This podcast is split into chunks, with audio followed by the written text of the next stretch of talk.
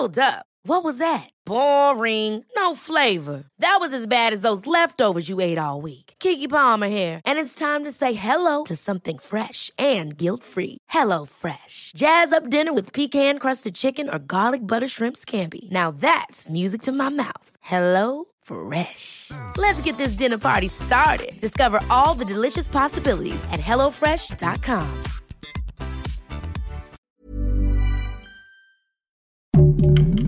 Heraldo Podcast, un lugar para tus oídos. Hoy, en primera plana, ¿te sobra un dinerito?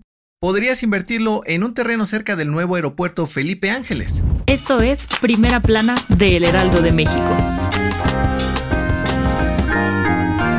Según información en poder de El Heraldo de México, las propiedades y terrenos en las zonas cercanas a la base aérea de Santa Lucía, en el municipio de Tecámac, Estado de México, aumentaron su valor casi cuatro veces cuando se dio a conocer la construcción del aeropuerto Felipe Ángeles. En redes sociales y sitios de ofertas inmobiliarias se ofrecen terrenos en donde se venden entre dos mil y cuatro mil pesos el metro cuadrado, mientras que en 2015 los precios se encontraban alrededor de los mil y dos mil pesos. De acuerdo con asesores inmobiliarios, la alza de precios se debe al desarrollo de infraestructura principalmente en la zona ubicada sobre la carretera México-Pachuca, pues este será el principal punto de acceso al nuevo aeropuerto, y vivir ahí otorgará el privilegio de estar a pocos minutos de él. Los precios también se han elevado debido a que este punto del Estado de México tendrá mayor y mejor conectividad con la Ciudad de México mediante el tren suburbano y el Mexibus. Además, la zona ha tenido una gran demanda por parte del sector privado,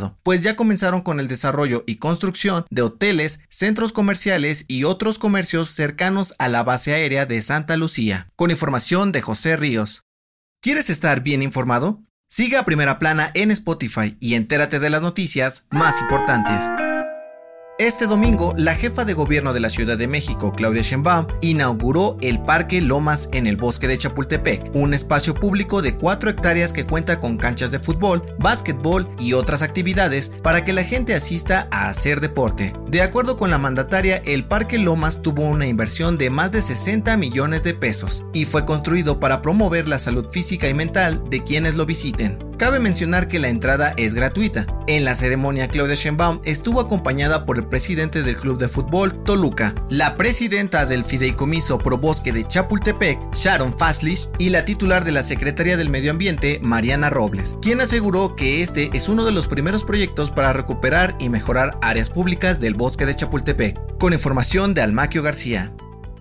De acuerdo con el director de Derechos Lucrativos y Deportivos de la alcaldía Iztacalco, Max León, el gobierno de la Ciudad de México recibe poco dinero de la realización de eventos en la ciudad deportiva Magdalena Michuca, donde se encuentran el Foro Sol, el Autódromo Hermanos Rodríguez, el Palacio de los Deportes y el Estadio Alfredo Harp Elú. Según el funcionario, la Ciudad de México solamente recibe el 0.3% de las ganancias generadas únicamente por la venta de boletos, sin contemplar ganancias de bebidas, mercancía y otras cosas. De acuerdo con los datos presentados por la alcaldía Iztacalco, OCESA, la empresa que maneja y organiza los eventos en los recintos de la zona pagan más de 36 millones de pesos por usarlos. Y aunque la cifra puede sonar muy pequeña, según Max León, la cantidad de dinero que reciben por parte de OCESA en realidad los ayuda mucho para dar mantenimiento y mantenerlos en buenas condiciones. Con información de Carlos Navarro.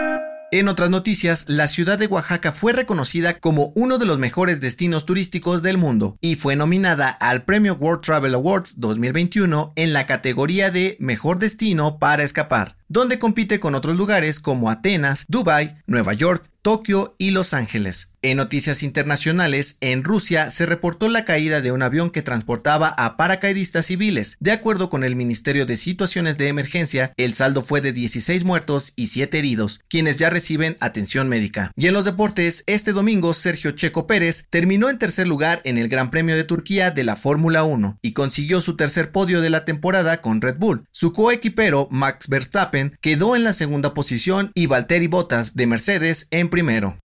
El dato que cambiará tu día.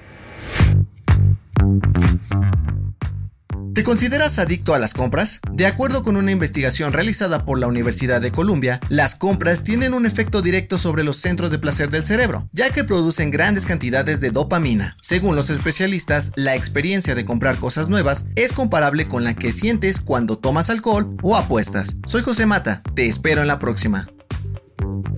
Esto fue Primera Plana, un podcast de El Heraldo de México. Encuentra nuestra Primera Plana en el periódico impreso, página web y ahora en podcast. Síguenos en Instagram y TikTok como El Heraldo Podcast y en Facebook, Twitter y YouTube como El Heraldo de México. Hasta mañana.